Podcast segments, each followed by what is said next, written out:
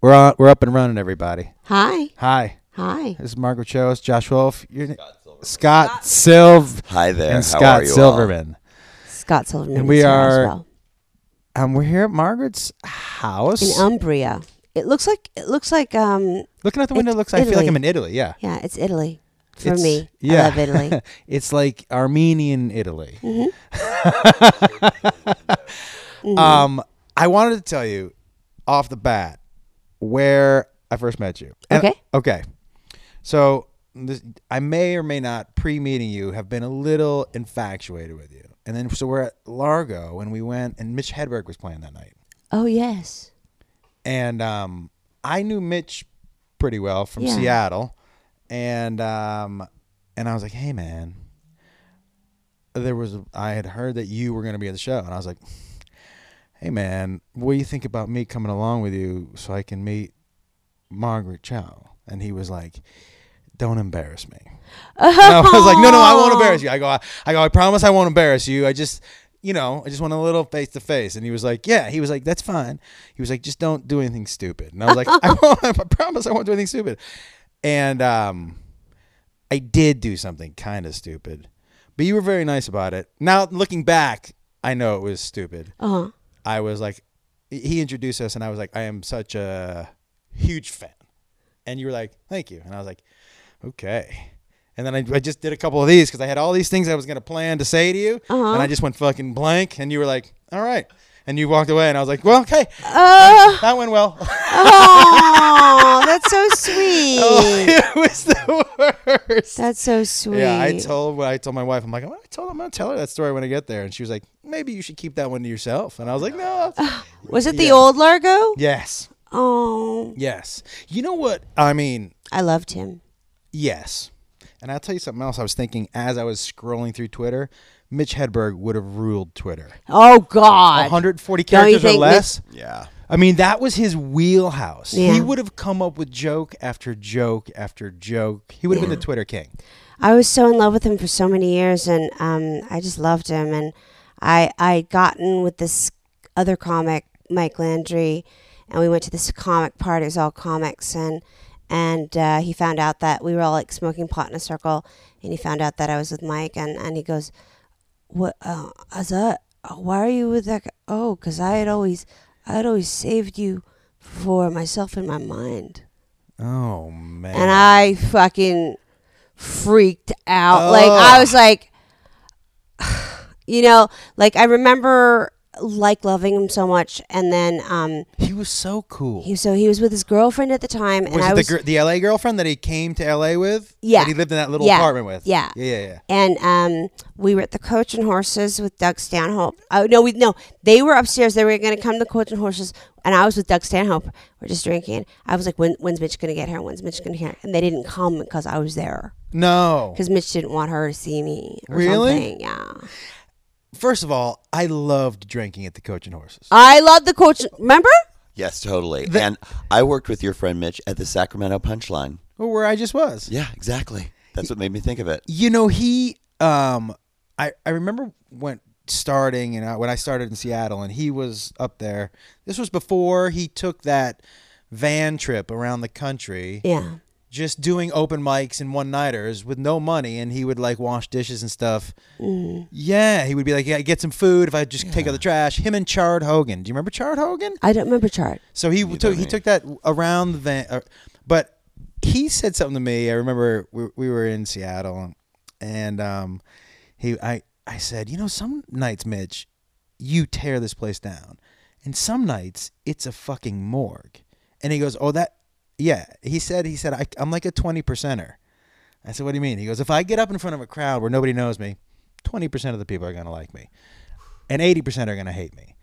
He said, but then I just have to get big enough where that 20% is just always wants to see me. Like he knew going in. He's right because he used to like sometimes at the. I remember that week they would just hate him, and I was so Yes, scared. yes. I was like, no, he's funny. I just, oh my god, please don't hurt him. But some people, when you got in his rhythm, like when it was fun to see him get a crowd in his rhythm Mm-hmm. because it just built and built So and good. built. He was so good. I remember your that night at Largo, and you guys were in the back hall, kind of for the bathroom. Yeah, yeah, yeah, yeah. Um. So like when when you uh uh a little bit, I I, I walked back through there, and then um Mitch put his hand in my shirt like this, like he just put his hand like this Yeah. in the dark, and I remember you were standing I was. right there.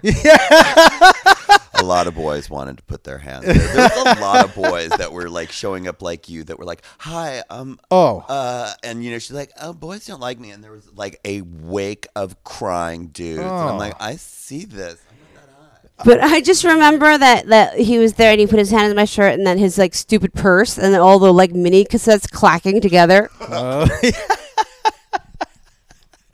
yeah. he okay. He what year did he pass? Um, it was about ten years ago. Right. So that was before social media and all that Oh, stuff yeah, yeah, yeah. took off. Mhm. I just like his clips, and he would be so massive as a comedian right now. He's still massive. I you know he is. I just talked to Lynn. Um, she's uh, I, I I I told her about sort of my history with Mitch, and so it felt really good because I just love her, Mm-hmm. and I I felt so bad about it because he and I had like this like m- multiple multiple multiple year for flirtation, Mm-hmm. and I just never.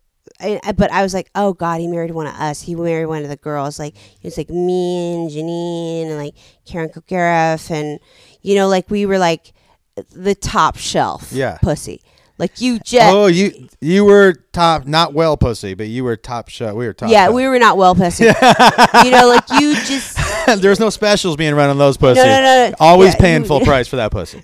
so I just was so like we're like a Mount Rushmore of like alternative comedy pussy. And like Who's it- on that Rushmore? Just so I, who is that? Karen the Mount Rushmore of Karen all pussy. me, Janeane Janeane. Garofalo, and uh, Sarah Silverman. Yeah, I can't argue with any of that. Any of the Rushmore there. You know, Yeah. like maybe like also you could build in like yeah, Kathy Griffin somewhere, like you know that sort of era. Yeah. You know that that whole thing. Hilarious. Yep. and you guys flirted for years, you and Mitch. hmm For years, for like how many years? a long time, very '90s. And the re- when I did that week with him, I knew, yeah, he was kind of Indio, and he was so cute. He really was. He was so cute. Lynn told me that he liked me. Oh, so the secret was out. Okay. uh, so I, I think that my your uh, boyfriend likes my girlfriend. So bye. I uh, Did you guys start doing stand up together, you two? I started Yeah, I started. Um, I started comedy in like I guess eighty four or something, and I'd been doing it like intermittently, and then um, we met at 90, 91. 91 at the Josie's Juice Joint in San Francisco. So Scott was a really really funny comic. You should tell them who you are. I'm Scott Silverman. uh, I am. Uh, I've been out on out on stage for 25 years. Oh my God, it's gonna be 25 years. Do you guys tour together? We used to Yeah. back in the early days when I mean I was still a baby and she, you know, she helped make me who I am. She put me in front of a lot of people that I wouldn't have gotten in front of. And they were surprised and I lucked out that people really responded to my being who I was very positively cuz being gay and out in 1991 was not only a bad idea for your career, it was kind of dangerous. Yeah. Like we left places in a hurry on As- a number of occasions. yeah. Well, because we're being chased. it was like, Yeah. very scary. It In was- ni- early 90s? yeah, and we didn't have a cell phone to like call for help. We you had a pager. yeah. We had, I didn't have a pager. Did you have a pager? What would we have done? I had a calling card. Yeah. Mhm. yeah. Well, that's right. 91 was maybe not even a pager. no. 91 was right around when I was going, email? What is that? Right? That's right around That was email. a couple of years before that. Like email is kind of what 93 or 94 like when people started using it. so were you guys. got late. I was sort of late to the. To, I was late to the game, but I did that Apple commercial. I did a commercial for Apple. They they and they couldn't afford to pay me, Uh-huh. so they gave me the leather or plastic jumpsuit that I wore for the um um commercial. which I wore for my first HBO special, and then they gave me um, a sealed. Remember the sealed bo- computer downstairs with a camera that was never opened, with a note with a note from Steve Jobs, which I never opened, and I just kept it in the bag for like um, I was there for eight. No, wait, wait, eight more years or something, and then I just when I moved, I threw it away. Wait, wait. You did a commercial and got paid in a plastic suit and a computer? Like an old Apple computer, like one of the first expensive ones. When yeah, you were one of the first computer users that I knew on the internet. Remember your email was assy or something like that, And you I got in trouble. You got in trouble by who? Uh, AOL. uh, um, I think it was AOL, and I told them that I was French Vietnamese, and that it was a family name, and how dare you? And, and then it's so actually I, pronounced "assay." I say, and so they let me keep my name. But I th- I threw the whole I had it was like a very very early generation laptop sealed in the plastic a very very weird camera that went with it they weren't it was sort of a test item and then a note from Steve Jobs and I threw it all away also uh, you threw the note from Steve Jobs away? yeah, I threw the whole thing away. I didn't even look at the note. I don't even know what it said. It just I just threw, threw the whole thing away. I and then I also threw What if he away said this computer is one of a kind? Never throw it away. threw it You're away Like, Fuck, I in the should've plastic though. Some of the stuff that like you know if I, if I was there more i was on the road all the time but if i was there more i would have saved some of it the egg chair some of these classic items that went away The Beatles sheets that I threw away. you what You know the Beatles sheets. Remember I had I had four signed Beatles sheets. What do you mean? okay, when the Beatles came in 1964, Yeah. they um, had like uh, pieces of their sheets in the hotels they stayed in on Yeah. the tour, and they sold them. They had four four like uh, pictures of it. Yeah. I'm not pictures. They had the piece Four of the sheet. of it. yeah four chunks of it i can't believe you threw Did it. you I- see them? no we used to live together so they were in our house Oh, it so was- what happened to them? what happened to you? Well, I I was like, I I don't like this. I threw it away. What- I what, am you- speechless You just decided you didn't like the signed Beatles sheets, and you just threw. You didn't want to put them in your closet. Yeah, I didn't even think about the value. Uh, I I got it at some weird like store. I got it at some weird like antique store that was so cheap. I didn't care. Yeah, it was really. It came in like I think it was when you were really in your antiquing phase. I tried to be gayer and go with her and like care. And I did just you? Went, I drove. She had a nice car, and we drove her car. and I'm all like, "Yeah, no, that's great. No, you should totally buy it. It's the Beatles." And it was like this really cute thing. But wait, wait, it was like the the pieces of sheets like were in the. Sh- it was like a shadow. Oh my god, this is okay. It was like a shadow box, and there was one small square uh, in four different indentations. any stains on the sheets? No, it was they were pure white, and then a little Oh. note saying what they were. Right, Mm-hmm. and that was the fifth, and it was slightly larger, and it was right by your bedroom door. Yeah, and it was all signed by each Beatle, and then But you didn't want to put it in the garage. I was like, I don't need this. I don't need this, and I just like threw it away. As the computer and the camera and the mean- note from Steve Jobs, I didn't even look at anything. So let's let's think about it. if you look in the last. Let's start with, with 1960. So if you look in the last 60 years, if you made a list of the most influential people in the last 60 years, the Beatles and Steve Jobs would both be on there, and you threw their shit away. I know I'm so stupid, but and I'm a hoarder. That's the dumb thing. I'm actually a hoarder. Are you sure you throw it away? It's not, you know, It's not tucked in- away somewhere. It could be in this house somewhere. Yeah, that's the thing. There's a big, there's a big space that it could be in. Well, I know the computer's gone because I just like put that in the garbage. My god, It's kind of crazy. I know. Because if it was one of those originals and it was still in the plastic, I mean, how many of those are still in plastic? None, none of them are still in plastic. It's like worth millions I of know. dollars. Yeah, but I mean, I didn't care because I just like I was like, "What's this shit in the bag?" And then I just got, "Oh, I'll just throw it away." You know, because I I was like, I have to uh, move. I don't want this. Listen, you know that road gig that a month from now you're gonna be like, I don't fucking want to do that. Yeah, of course. If you had kept that Steve Jobs computer, Mm-hmm. that was like 20 of those road gigs where you'd be like, oh, I'd never have to. I know. I don't have to go back to Des Moines. yeah, and the Beatles. I feel bad about the Beatles it's just because it's you know it's just like that's I love rock rock and roll and that, but you know it could have been in a hard rock. It could have been. I could mean, have but been. at the same time, what are you going to do? It's gone.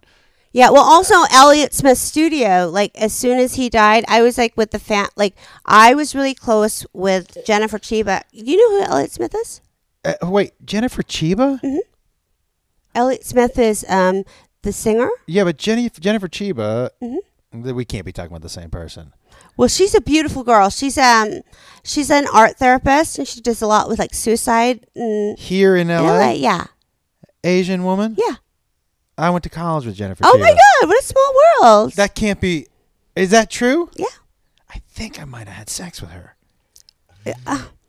I I don't know. I I, can't tell. I can't say. I think we did like not not date, but date. Oh, she also got in a car accident uh, uh, with my brother. That's a different story. Wait a second. Wait a second. Wait a second. You know Jennifer Chiba? Yeah, really well. Where's now? Where is that Jennifer from? She, uh, she is well. She's L.A. She has brown hair. She's a beautiful girl. I'm not. I can't imagine there's two Jennifer Chibas. There could be. How old is your Jennifer Chiba? Um, I bet she was about 27, 28.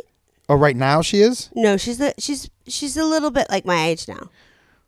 I But, think we are um, talking about the same Jennifer Chiba. That's bananas. She's such a beautiful, beautiful, woman. So uh, the day after Elliott died, I went over to her house and I brought over like shakes because she couldn't eat because she was so she was crying so much, and I brought her like lip balm and stupid magazines, and then um, she had kava, which is a really weird drug. So we like we, what does it do to you? It just I don't really know. It's it's like you it's a Fiji drug. Uh huh. So we made big cups of kava and we drank it down and we sat where El- I sat in the chair. Elliott cut his throat. What he started stabbing, stabbing himself, and then um, he got up and he locked himself in the bathroom. So like I just sat in the chair and I just was like I felt like a spirit was coming over me. Like I was like. I, I don't want to be here. I don't want to be here. He was not dead more than 24 hours or something. Like he was like just dead and it was so so upsetting and I I don't know what happened. I just left. Um, but it was just so weird. So after that, I was in, in a relationship with a family. I collected all of um, the uh, grieve, like grieved like fans writing letters, and I made a big book for it, and I gave it to the family. And the family offered me um, Elliott Smith's recording studio for a really small amount of money. Yeah. But I was like, I don't, I don't make music. I mean. Yeah.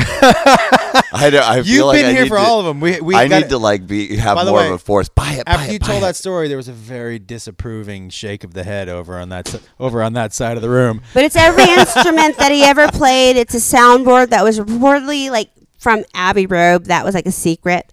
Um, was like every like just all of all of his like beautiful instruments that he made all of his music with and they they loved me because i made the book Yeah. and i you know I, I helped the fans sort of get together the book was almost bought by a company to um, actually make into uh, I think a, a, you know big hardcover book, but I mean I, I I wasn't I was like I don't record that much. How No. ironic. She's I know. released her second album a couple How many of days ago. How long have you been doing stand up? You said 90 I've been 84? doing stand up uh, since 1984. and w- so this album how is it different? How's like your comedy different? How long ago was the first album? Oh God, I have no idea. How's your co- is like are you because you're I'm assuming a completely different person, right? So is your comedy completely different? Yeah, I, th- I don't know. What do you think? Um, there's a thread of who you've always been, but with a topical flair. Like it's always from your point of view. So Can I yeah, ask you when you like the uh, I was glued to your Twitter. I have been a lot recently, Oh, but the twi- thank like you. the 12 days you. of rage and I love- thank right. you. So let me ask you something. When you are more uh, vocal, since you've become more vocal Mm-hmm. and just more of just a beacon for people, has that changed your comedy? Yeah. Oh yeah. I talk a lot about that in comedy, and it makes people really upset. Yeah. and I don't care. But I also care about clubs. Mm-hmm. So I'm like, this is a comedy club. I want to support the club. I was talking about rape in uh, in New Jersey at the Stress Factory a couple of weeks ago, and the audience they were talking the whole time. They were really really mad, and I got fury. I was furious. So I I, you know, I have no patience. Yeah, it gets it gets really scary. I heard that voice, and it's really like. Is it a I different hate- tone? Yeah, it's a different tone, and it's kind of scary. And it's like, oh, you fucked up. And do you know who I am? It was really, yeah, it was bad. It was bad. But, it may. Uh, but recently that got all made up for, right? You got. oh yeah. Tell me Well, the that. thing is, is that uh, when it was, I don't know, somebody put it on TMZ, and then it was like this huge thing, and like, comic has a meltdown as I'm screaming at, I'm screaming at these people, and it was like really funny. Your money Yeah, back. yeah, Get yeah. out. Fine. Uh, you know what? It was what's ironic in the end. They never got their money back. They didn't. She speaks the truth, but it's that same. I've heard that tone before. And it's just get out. It's I'm tired. Yeah. Yeah. I did So- that with somebody last night. Uh. Uh, but so they get booted. So, the, so uh, actually, not everybody left. About uh, twelve people left. It, it wasn't that big of a deal, Right. but it was like really bad. You know, it was violent, and the cops came. I, it was a mess, and um, the li- like the club turned off. Turned on the lights. They cut off the mic because this woman stood up and said, "You can't talk about rape on Easter." and um, it was really, really crazy. And so I just kept going. I did like an hour and a half, and I just would not get off the stage. And people were really happy at the end. Yeah. But um, I felt bad because the club is like a very, very. Um, it's a small community. It's a standalone club. Have you been there, the Stress Factory? Mm-hmm. I haven't been there. It's it's owned by a comic, Vinnie Brand. He's great. Oh, nice. I love him. And, you know, to me, that's where comedy really comes from. So you have to respect the institution. It's like a dojo. Uh huh. So I felt I had failed the institution and Vinnie. So I, I, I, you know, I, I told them, I reached out, I said, you know what, I'm coming back. Um, I'll do a makeup show on, on Monday or whatever you want. Uh, you can have, you can invite those people back and, um, I'll, you know, I'll buy dinner, drinks, whatever they want. You know, we can talk about the night and stuff, and we'll, I'll do, I'll do a, a killer show. And then so I did comedians in cars um, the week before I did, it, and I told Jerry, and he's like, "This is I I gotta be there. I got to I want to I, I need to see. Can I open for you?" No. He a- he asked me. To, I, I was floored, Did you say I, you got to call my agent? they might have booked somebody already. I don't. I was so honored because I love him. I Yeah. love him. I've known him for so so so so long, and you know he just he he just is my guy. And so um, he's like, "Can we film it?" I was like, "Yeah, yes, yes, yes. Let's go together." And so then we went together, and he sort of moderated the conversation. We had sort of a smaller section of the audience. We talked about the show, and um, it was interesting. And this woman was When talking. he when you say he moderated, so if que- he would go into the crowd and take questions, and you would answer? no, we both sat on the stage and we just talked about it and we just talked about what happened and I can't reveal too much. It's it's it's actually quite dramatic. But the end result was standing ovations for everyone. That's awesome. So it felt really it felt really beautiful and I just it was really nice to spend time with Jerry. Yeah. But also the club has never done better. But you know what else that that does show is that look, most uh, a lot I can say, uh, a lot of anger comes from ignorance, right? Right. So it you find that even people who consider themselves to be completely different, if you actually get them to sit down and talk, they're like, "Well, we're not quite as different as we thought we were." You can say that, and and when you sit down with people, more often than not, you're going to find your way to similarities. Right. And that's the thing is that when you're communicating with somebody over social media or you watch a news story, there's no communication. So you just, especially now, like Right. people have lost the art of a discussion or a conversation. Now they just they throw fucking hate and they're in their instinct instead of listening or is I'm gonna get up and leave because you can't talk about rape on Easter. you know what I mean? Like, so there's no. um I think. Look, I I think most things can be solved basically through listening and talking. And I mean, I like do, I like doing this thing because I don't bomb normally. Yeah. Like when I bomb, I've only eh, eh, like you know I'm not like a normal comic who bombs and everybody groans or whatever. I'm like I'm I'm gonna get killed. Like I will get shot. I'm not. Yeah, I, I don't. I, you know, I you bomb like Stanhope would bomb. Uh Doug would. Yeah, Doug would. If I he love thought Doug. it was. Oh, uh, we were doing. I f- uh, where was it? Beaumont, Texas. In one show, he crushed and he sold a whole bunch of merch and he killed. And the next show, he was literally walking group after group. And I was like, "What's the deal?" And he was like, I've I done already- that. He was like, "I already made enough money from merch for this weekend. I don't need to sell any more merch. I just wanted to see how many people I could walk." I'm like, "That was your goal." That's he's my he's my love. He- I love Dad. He's like uh, He's the he's the best. ingenious to me. he's genius. Genius, right? No, it, it's How beyond many hours of material do you think he's got? And he just churns it.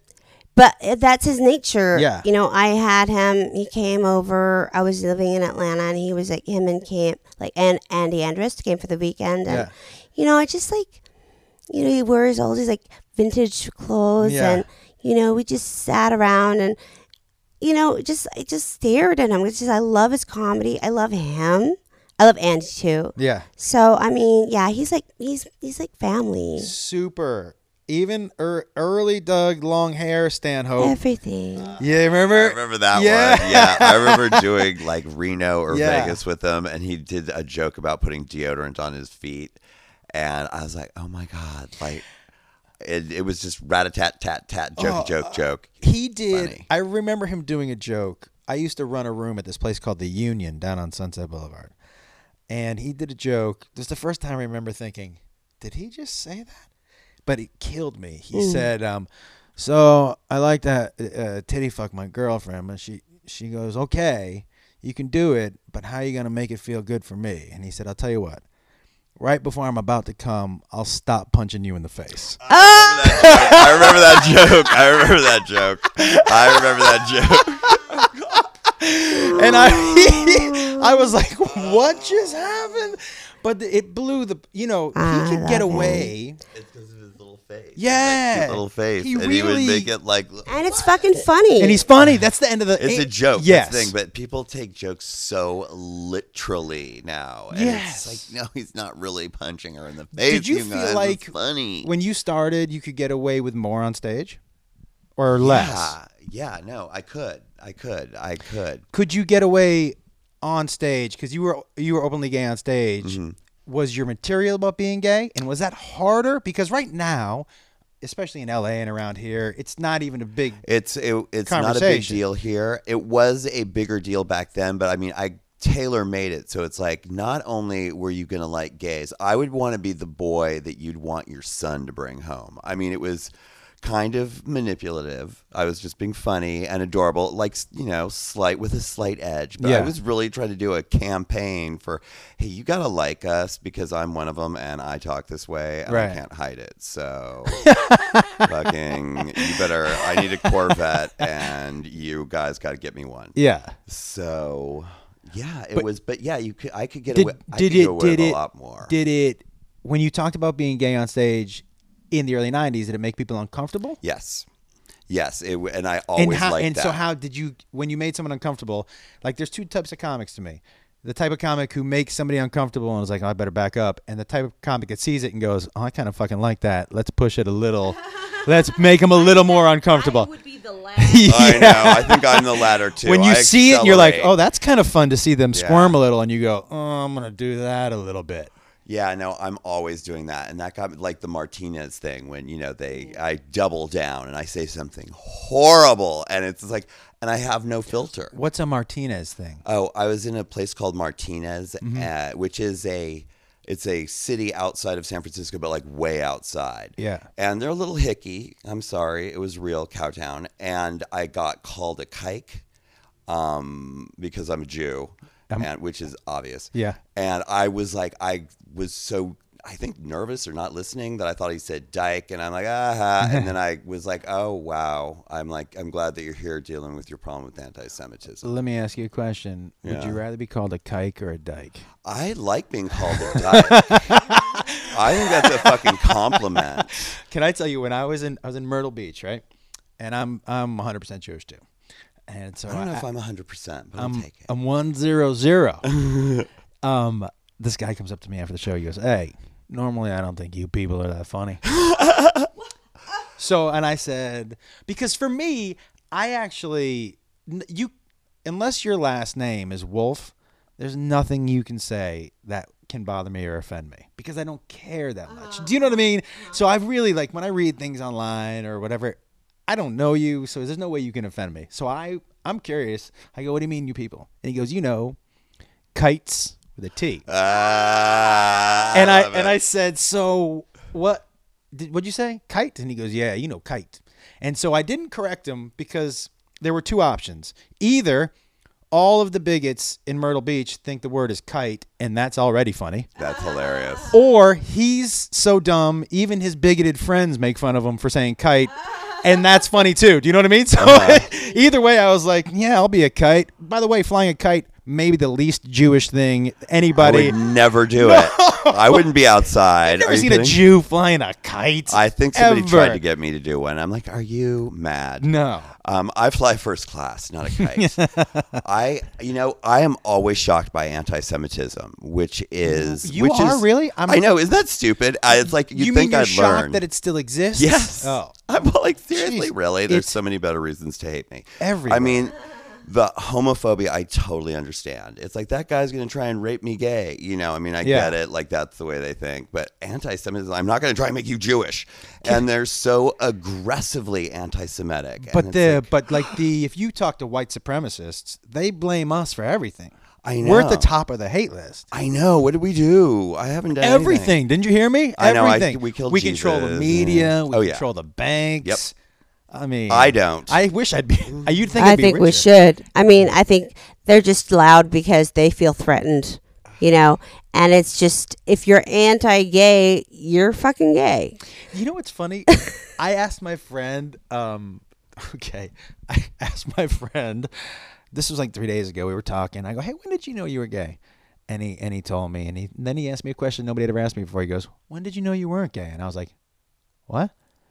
I, I was like, sure. I don't know. I was like, I don't. Nobody's ever asked me that really? question. Nobody's ever asked you that? when I knew I wasn't gay, and I but I did. I go. I can track it back to one moment when I had an inclination.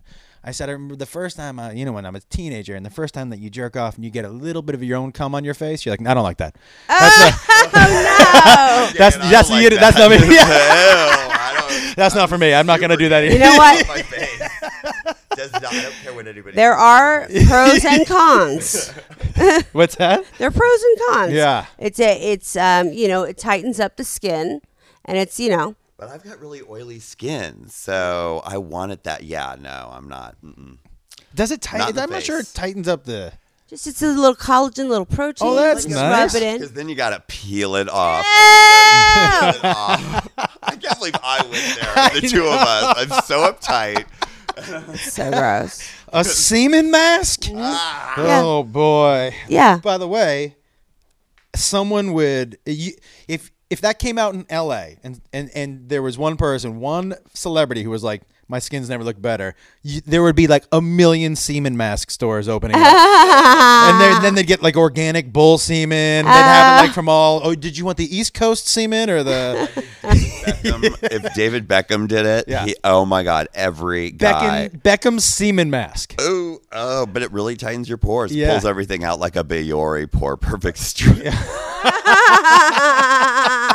Let me. Yeah, and listen, if you sold it, that if you got a little bit of, you'd be getting a little bit of Beckham DNA. right, right. I mean, that's gonna, that's You're gonna. yanking it right back. You're Yeah, yanking it right back. you're back gonna of your add the. DNA into your face. It's gonna make your face look a little more like Beckham. That would be good. yeah, It's a good idea. Yeah. I, Listen, yeah. n- I'm not gonna lie to you. Everybody could use a little more Beckham. That I- dude is a, a handsome, handsome motherfucker. I was going to say something really gross that I can't. I was. I'd take it in the face from him. You know what? I might too. You know, I mean, yeah, I think the general consensus, everybody would. yeah. Everybody would take a load, uh, you know, because he he's so such a good family man. Yeah. and you know what? Here's how far I'm going to go. I would love to wear glasses so I could just see it all happen. I don't want to have to close my eyes. If it's going to happen once, I, I want to see it. But gla- Yeah. glasses are good because then it would shield. Your That's what I'm saying. So that means I can keep my oh, eyes open. I I, can keep my eyes open. same. Yeah, I get it. It's, uh, That's- that's why I can keep my eyes open because the, the glasses are going to shield everything, and I can just see the, the whole majestic Oh my God, that's true. Yeah. You want to see it. You Yeah, if wanna- you're gonna do it, you might, and you got to go Oakley's though. They got to wrap. You can't get any. Yeah. Yeah, They get- It burns. Yeah. It really Exactly. does. Does it That burn? is sealed off. it burns. Oh God, it bur- It's really yeah, it really burn. It, you, I, you know, I need like an emergency wash, like a, like a thing on the wall in my bedroom. You mean like in Silkwood? you know in Silkwood when the lights went off and they had to hose her down. yeah, you know, I- don't mess, don't but get, don't get it in your eyes. I've never had it in my eyes. I think that's been an actual lifelong endeavor of me not to get it in my eyes because I just can't imagine. First of all, it comes in at a high velocity, and second, it's hot. I mean, it smells like I- hot bleach. It really this the aroma is not great. and it's way worse than an eyelash in your eye. Like you know, it's just yeah, it smells like bleach. yeah, And, I would uh, assume yeah. it's worse than an eyelash because it's like sticky yogurt, right? Right, uh, right, and it's also it just burns. It's like Tabasco in your eye. I need to put eye. Dro- I need to put in eye drops right now. I'm having like it's like a laser 3D printer version of getting it in my eye. it feels so real. Do you two still tour together at all? No, No. no. Ha- Has has has your um have things like what happened at the Stress Factory in Twelve Days of Rage have those do those help your ticket sales or hurt? Oh God. Oh, it helps. Helps. It helps Be- uh, because it's also like that, but it, it, it, it that's not the the impetus is to kind of like really try to do some ha- No, I totally get that. work. Totally get that. But it does help because it, it, it gets picked up by the press and people want to see and B Robin helped just because you you got to get money from people. People would bring me hundreds of dollars to distribute for B Robin. do, do, do- when you started uh being that beacon right? I don't what is was there a turning point for you in your life where you're like i think i'm ready to be this person now I don't know. do you know what i mean? Because you uh, you have obviously decided that you are because that's a big burden. Not only is it a burden because obviously and you seem like a very empathetic person that you're hearing a lot of very tough stories probably right? Yes, yes. on top of the fact when you are that person you also are now the person that everybody on the other side directs their hate towards Mm-hmm. so so it's like a big uh, mantle to carry Yeah. so how do you get to that point in your life where you're like i just i'm now okay with being that person I just don't care. You know, like I take sort of like the good and the bad. You like really celebrate the good and you just try to ignore the bad or you try to help the bad. but was there like the first time you were brave you were brave enough to come out on a big scale were you kind of like crossing your fingers or did you were you at a point where you're like fuck it i this i just don't fucking care anymore Yeah. Because I was? just, yeah, I just don't fucking care. Oh, you were like she, she was. How champ- long ago was the? What, did As you? long as I've known her, I mean, remember AIDS benefits? AIDS benefits, marriage equality. How old were you then? How old? we were early twenties. Yeah. I mean, our early twenties, not the nineteen twenties. Yeah. like she also like she launched me you know and launched a lot of a lot of other comics and was like okay now you go out on your own out of the nest really? and yeah and she's done that with causes and like at aids benefits i mean that was not uh that was not popular even in the 90s when you were doing some of this stuff. Oh and marriage equality? And we our shows were being protested all the time. I that- don't even know by who at Wait, is that in what years were they being protested? god.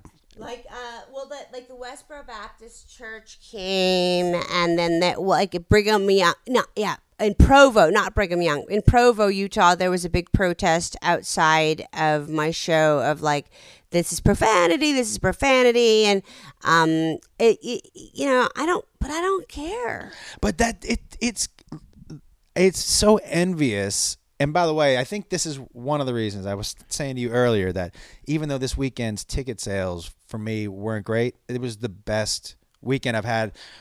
There is a certain bit of when you when you not that I didn't care on stage, but I was there was it was a little freeing that the it wasn't as full. And I was just much more relaxed and things came out of my mouth where I was like like I told you, I, I told a story for the first time on a Thursday, and by Saturday, both shows I was closing with it. Oh, I love that. But so there is a, so when that's a kind of a real freeing feeling, right? And so when you started to come out on stage too, that's a, like a real freeing. Oh yeah, it was great, and especially when people respond well. And I, you know, a smaller show is great because it's Yeah. more intimate, and that's why you feel. I mean, that's why I feel like opening up. I don't know about you. Yeah. But I like it because you kind of know all the people, not personally, but there's you just don't get their fewer of them, huh? Not anymore. and if there's like a lot of really few people, then I do, you know, like up close magic, like table magic. I'll do like up close comedy where I just get like right in their face and I do it to every person in the room. Like I had sex, uh, I'll do it to you. I had sex with this com, like, or tried to have sex with this comic, and he's very famous. Yeah. And we'd hung out for several days. I thought he liked me. We were in bed, and um, I got naked, and he comes up to me and he's like, I can't do this. What? And I just and you were like, yes, you can. no, because he was so revolted by my body. Like No. no, but that's what it it was that moment Right. of I can see your revulsion, and I'm so shamed by this that I'm leaving right now. And I won't name his name Yeah. because he's a good dude and he tried his best, but it was just so we got along on so many levels. Jesus. But there, we're just there, and he just that look at my naked body, like I can't do this. So I I do that to for audience if it's a real small crowd. It's really fun because you get right in their face, and they're you're like. I can't. Do this. And it's so they crack up so hard. So I like to do the up close comedy Yeah. for um, people uh, if it's a sparse crowd Yep. or maybe even an open mic or whatever. Um, but it, you know, if it's like thirty people, then I could do. you know, I could do it pretty fast, and then it's funny. Up close magic is funny. It's all funny. I I had a woman get so drunk last night. She fell, did a really slow fall out of her chair. Oh no! It was like a, sh- slow slide fall, Yeah, and then it was a huge crash, and then she was on her side, and then she did a really slow turn onto her back, and just lay there on her back, and nobody helped her out. Oh, Sacramento, was this at Sacto? This was in Sacramento. See, yeah. that's the thing. Is that By the way, club can be a Sacramento has rough. to come up with a different nickname than Sacktown. Uh, uh, Sacktown is not. Oh, not. I a- call it Sacto. Oh yeah, there is somebody said, "How you liking Sacktown?" I'm like, "You need a different nickname." Yeah, I know. You know what I mean? Sac no, because it's like I'm not staying overnight. I would drive back after my set. have to. I I felt. I mean, but a couple of times we stayed there the whole weekend, Did and you? it was like being in that cracker song. I didn't know that there was a different part of Sacramento. I had just been out by the club the whole time. Yeah, bring a car. There's some cute parts of Sacramento. Yeah. There really are. We stayed in some of the gay parts. yeah, and, like, It- downtown. It's, it's it's Northern California's answer to Irvine. Yeah, yeah. like with the traffic and the you know the, the everything. It's yeah, that, that's that's all I have to say. Yeah, it's be. It's like it is like just like be like Irvine. yeah. Yeah. cute. It's got it's got um hello puppy dog.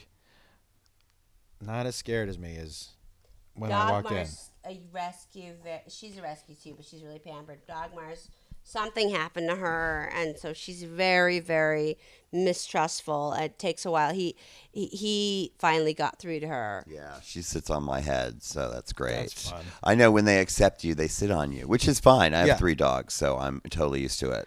I love dogs. I've never been a huge cat guy. I'm allergic. I love cats too, but I'm allergic. I love cats, but they're, you know, they're. I mean, I get it. I get it. I want to. They're very, you know, like kind of waspy. they don't show their emotions. they're very beautiful, you know, and kind of cold. And I am down with that kind of thing. But that's That the is, thing, you like, know, it- my aesthetic. When I think of, say, if you were going to list the top three things you want in a pet, what are the top three things you value the most in a pet? Um, the ability to love. Dog. Um, the uh, spirit connection Dog. and um, cute. Dog. now, if you had said, I want something that's a little cold, cat, ignores me, cat, and would kill me if it could figure out how to feed itself. Uh, you know what? I that ex-boyfriend. 'Cause seriously, I had some really beautiful ones, but like totally would kill me. No, no, no. Cats are really lovey, lovey. lo- It, it, you know, it's just not every cat, and they're just, it's just different. And Yeah. super discriminating. Like you have to get in there. It's Yeah. like dogs will like dogs will like fall for anything. They, they're like, oh, you're really nice. Like you scratch behind the ear, and that's like my only game, and they all love me. Dog. I, my theory is that like if you were a dog kidnapper, you could get any dog into your van. Do you know what I mean? As long as you had a treat in your hand, a dog would be like, yeah. That's so The- The dog would be like, well, yeah, I'll hop in there for a little Yeah. while. You know what I mean? No. Stockholm Dogs would be yeah. Now cats would be like, "Fuck you! I'm not getting in your van." a cat is not getting in your van. It doesn't because doesn't care give a shit about the person who owns it. It definitely doesn't give a shit about some dude in a van. But dogs are like, "You look nice. Yeah, yeah. I'll come talk to you for a little while." openness and the trust and Yeah. the love and the the really the they're creatures that we're so gifted on earth to have a creature like that. Oh They yes. protect us. Our dogs protect us, um, which, which is the best thing. Do you ever go through like times where you're like, "Oh man, that, our- my dog," where you think my dog's so smart, my dog's so smart, and then you look down and he's eating shit, and you're like, "Not that smart." like there's that there's that there's that line between he's so smart. Oh look, he's licking his asshole. He's not as smart, not as smart as I thought he was. I don't care. I know a lot of men that would lick their asshole if they Yeah. could. yeah i i just i love i just love dogs so much and you know my two dead dogs are here in their urns and and i still feel their presence you know my my my middle dog died in december so it's just like oh you know like i i just it's like coping with her death i'm still in denial it's hard Yeah. I, I'm going to tell you a story that I've never said out loud before because it made me feel stupid. But when my, I, before the dog I have now, I had a St. Bernard and he was like the only dog I'd ever had and whatever. So when he died, you know, he was, he used to, when dogs that big, you have to really put all food, not just away, but away, away. I learned early on if I left some food on the top of the refrigerator, when I went to sleep at night, he rocked the refrigerator with his paws until it fell off and he would eat it. He, he, no trash can could, would stop him, right? If there was food in the can, he was knocking it and opening it, and right? So he used to knock, knock over trash cans all the time. So he died, and I came out in the, the next morning in the kitchen, and the trash can was knocked over. And I was like, oh so wait, so so I pick up the trash can and I was like, that is bizarre, right? It happened three nights in a row, and I said to my brother, I'm like, this is so weird, and he said, I'm gonna say something to you that you're gonna think is crazy, but go in the kitchen and say, Bud, his name was Bud. No, it's okay, it's okay, Bud, and just to to tell the dog I was gonna be okay, and I was like dude, you want me to talk to my dead dog and tell him everything's gonna be okay? He was like, just try it. I know, just try it. So that night I walked in there and I was like, bud, it's okay. Everything's gonna be okay. It's okay. And the trash can never got knocked over again. And I said to my brother, I'm like, uh, listen, I'm never repeating that story ever, ever, because it's so bizarre. Because I'm not, before that time, I'm not sure how much I would have believed in spirits in general. yeah yeah Right? So to believe that Yeah. there were spirits is one thing, but to believe there's dog spirits was like a completely different level of bananas. But I, it, ugh, it was Stick around crazy. More so because they're so loved. Why would they want to pass over to the other side? Whereas a lot of people like, I'm out of here. we love you so much It was so crazy. But but um I I don't know what what it was for you how it was for you, but when my dog died, not having another dog was tough because mm-hmm. the thought of going and getting another one, right, was mm-hmm. like, oh, I can't go get another one. So I think the idea of having two at the same time is mm-hmm. always a good idea, yeah or three, because Three's good. it was tough. I think we waited like, oh, it got to be five years before we got another dog. Yeah.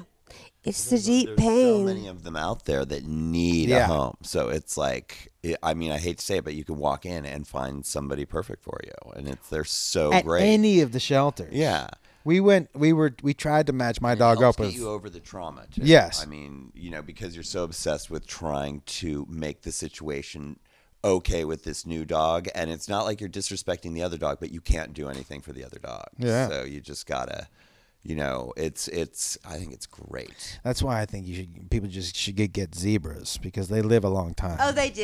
yeah, That's a good idea. yeah. I think a zebra. That's great. Do Um, they have could you like get a, a le- zebra back here? Probably. I I have. Yeah, yeah. There's stall room horse. Like, yeah, I could have a stall. I mean, Yeah, for one horse. One, There's already a stall kind of back there. I think you listen. I don't know. Maybe a, a zebra is something you should look into. Yeah, yeah. That's a good idea. If I'm gonna I'm gonna do that. if you walked your zebra, like if you were just if you were just in the If I rode my zebra, I would ride a zebra. That would be so um, uh, real. Be real Gisele Bündchen me- about it. Let me ask you a question. Uh, and what outfit do you picture yourself on the back of a zebra? Naked. Yep. Uh, you can't. No. You got to be naked. You the back. have to be, you know, like it's like a Chodiva kind of thing. Like it would, tattoos. That the tattoos would be actually. You should really think about like doing a picture like that because with the tattoos on a zebra, that's really striking. it's on. The colors. Um, that would be ho- awesome. I know. I, I- thing I've ever. I have a whole really funny bunch of pictures. That I'm riding my motorcycle and I'm naked and I'm outside and I'm I'm just like. I'll make the turn. like I turn my turn signal on. And I'm like, and it's so funny. So I'll put those out sometime. They're really, really hilarious. Austin took them.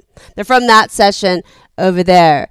So uh, Ah. I'm on the yeah. But I'm just totally nude, and they're ju- it's really funny. When did you take those? Um, probably uh like a few just a couple of years ago when I had hair, like like three years ago.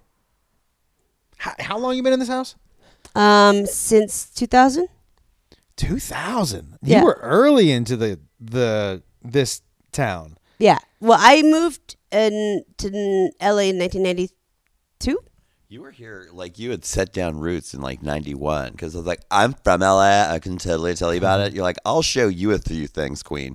I mean, you were like already living in the cool part of town. I was like, okay, you're good. But you're in a part that you moved to that wasn't cool then, but it's Well- cool now. I moved here because Lydia Lunch convinced me. Do you know who she is? I don't. She's a s- a, singer and uh, she's an amazing punk rock poetess, and she's very influential in the punk scene.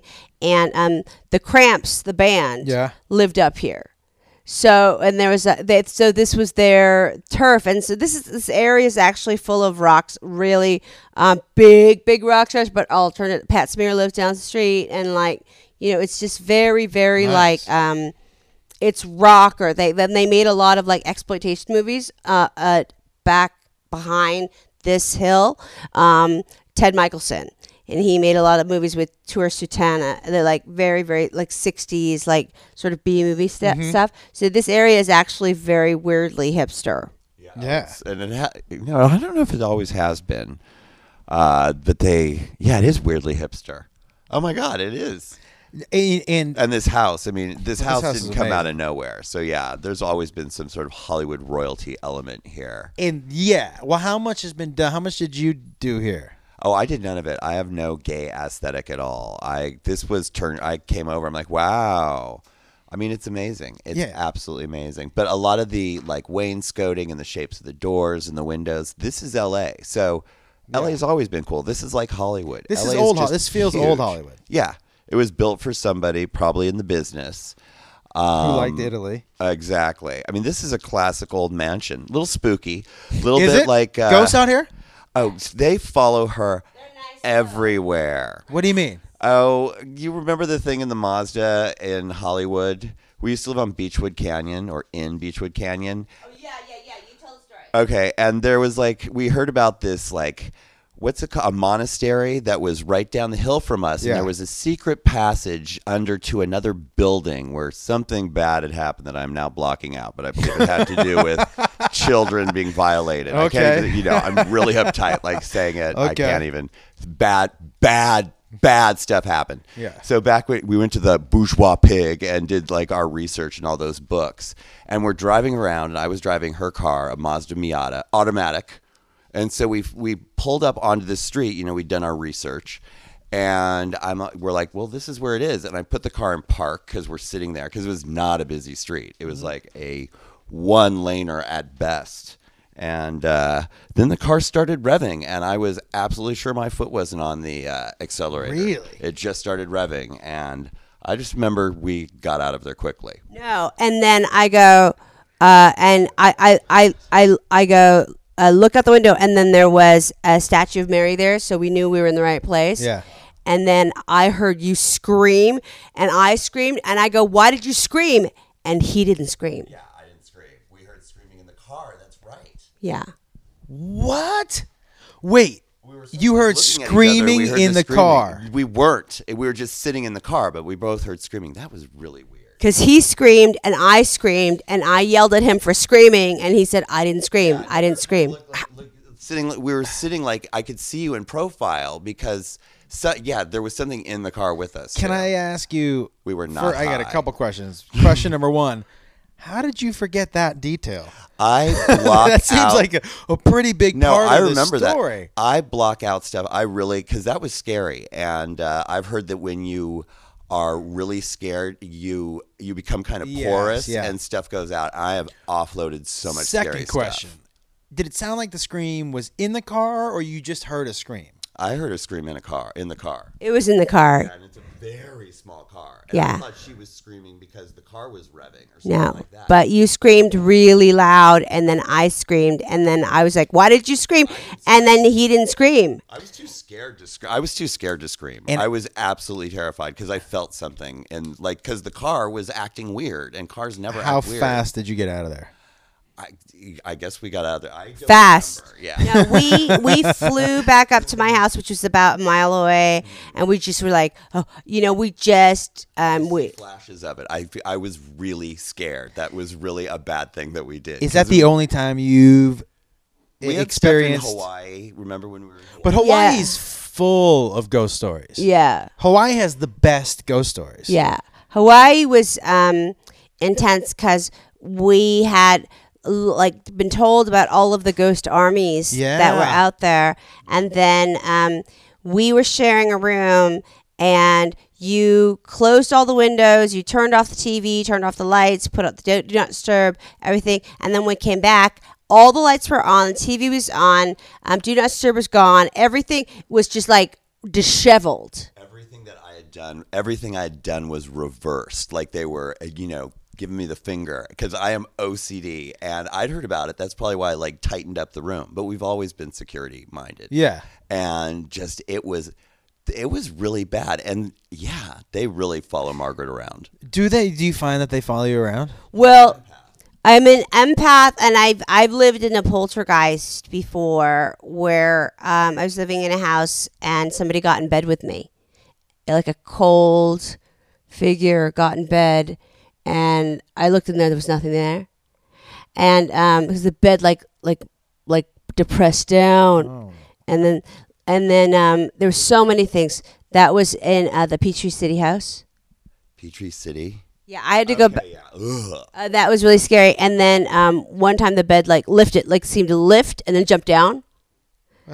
And um, I heard noises all day, all night, and um, uh, it it w- there were so many scary things. Uh, the garbage dis- disposable would go go on, and even after I turn all the fuses off. Oh my god. Um, so the electricity around it was really scary. How does that not freak you out? It did, and then I I left, and then I came back to see if I could get my stuff. Um, and uh, there was uh, a rabbit who had been um, slashed at the neck at the doorstep, No. and I was like, "All right, I'm not gonna go in there." And, and so I went back later with a psychic, and she said that little boys were doing a ritual behind the house and there's something weird about it. And everybody in the house said oh we don't we don't experience any trauma. No, nothing happened. But they all had an oxygen tank next to their bed. They all were sick and dying so there was there was I, I I just had to leave because it, it, it got real really it was um sexual almost like it got in bed Tangiest part of the world that you were living in. Where was that? Peachtree City Georgia Atlanta, outside of Atlanta. When? How? When was that? I've been there, but it's bad. oh that was probably in 2011 Why? Why did you move there? I was working on Drop Dead Diva, which was a TV show I was on for seven years. Do you, and that filmed out of there? Mhm. I had no idea. Yeah. They film a lot of shit. I know it's good. Yeah. It's good. Did you like living there? Yeah, I love Atlanta. I like Atlanta too. We have a good time. I have lots of friends there, and I love that improv there. yeah, the improv is great, and uh, the people are great. The comics are great. I lived above the um, uh, vortex, so it, it was all like comics would all just come up to my house. Wait, so being an empath, and please explain to me exactly what that is. From what I understand, and I am a novice. I just know what I see. It's you have a certain. I don't want to use the overuse the word porousness, but you can. You're like a Can channel. you actually overuse that word? Yes, it's such a gross word now that I think about it. It's like porous, ew, porous. But you know, like I think that you're tuned into a different channel. I've heard that about you from people who are in that sort of field. They're like, oh yeah, she totally is a channel for that. She's open to it. Um, but she So being open to it with means that you you can hear it and feel it, Yeah, I mean, like I like I don't have a choice. but all the time. uh, not all the time, not all the time, and I, I could do it way way better when I was super sober, like like any kind of drugs and alcohol, just sort of hot hot sort of make a sort of a I don't know a cocoon Yeah. around me so I don't experience it as much. But I feel like, um, you know, it's just part of life and it's part of our culture. It's part of Korean culture because, you know, uh, we have to have ancestor worship and we'll get you, we'll get in trouble if we don't. So when I was in Hong Kong, um, I bought a little dog, like a paper dog, and some paper jewelry and some cookies, and I burned them in the the Buddhist altar for uh, for Joan Rivers. You know, like I, I I brought her into this Buddhist tradition uh, of giving people what they, what they, want, and I gave this other uh, this gay actor who died of, of suicide uh, after he came out, Leslie Cheung. Um, I bought him a new iPhone with a charger, and I drew a little Grindr in it so he could have the app. And that I put it in the furnace, and it exploded. Like it, the queen was thirsty. Thank you. but it had a little cord and everything. It was I I, it's- I got a That's si- I got I got him a six plus. so wow, big. You got him the big screen and everything. Yeah, you know, and then so that I could draw the little Grindr. And um, but Joan's was really beautiful too. It just exploded, and I, I told Melissa, and she she's just like, Don't, you now I'm crying because uh, you know it was just a really. I was like, I'm gonna bring you into my family and what we do for our people, you know. Um, but it, it's just uh, it's it's it's a beautiful thing to have that relationship. And my mom sees ghosts all the time, and um, Really? yeah, she uh, rented uh, in 1978. Um, my parent grandparents' 50th wedding anniversary is happening, so we needed a venue Yeah. but every place was really expensive. And then my mom was watching the news, and all those people had died in Jonestown, and uh, you know, for the James Jones ma- Jim Jones massacre. And then she goes, "Oh, I have an idea," because the San Francisco office that that meant that would be empty. Yeah. So she had the the party at the People's Temple, and so we went back to the oh. People's Temple, and my mom was like trying to set up the food, and and she said the ghosts were angry at her and yelling at her for having a party there, and and like, serving food that they couldn't eat. Everybody had a really bad time, and it was really weird. Uh, there's so many good things in that story. The fact that your mom was like, "I think we could save a couple dollars." Nobody's gonna be there for sure. Yeah. No, dude, this it's very cheap. You know, no, no, I have an idea. Like that's the best. Like just watching the 900 bodies out in Guyana, the worst tragedy ever, and they go, oh, that means that that place will be vacant. I think that I'm gonna make a phone call right now. And so she, like, you know, had the party there, and then the the ghosts punished her. The ghosts were like, "We we were wrongly killed. We came back to get our stuff. You you cannot be here. This is our home. This is not right." And your mom was telling him, "Well, actually, I rented it out for the day. Paying an hour. How much? I've got it for the day, so if you could wait till tomorrow."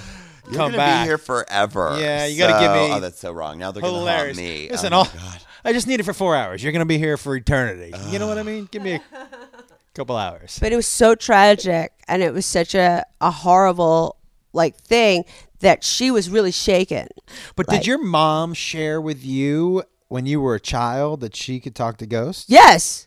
When we were at the party, she was like How like, old were you? uh, I was uh, 10. Does that freak you out at 10 years old? No, because she's seen him all the time. But so she, that's what I'm asking you. So she told you that she saw him even when you were a kid. Yeah, oh, yeah, yeah. And di- and were you like, because I think I, f- my mom had told me that as a kid. I think I would have freaked out a little bit just mm. because I would have, you know, what you hear about ghosts, Yeah, it's really scary. especially when you're a kid, right? Yeah. So how did that not freak you out? Because they're part of your family, they're people. Uh, it's a different perspective, right?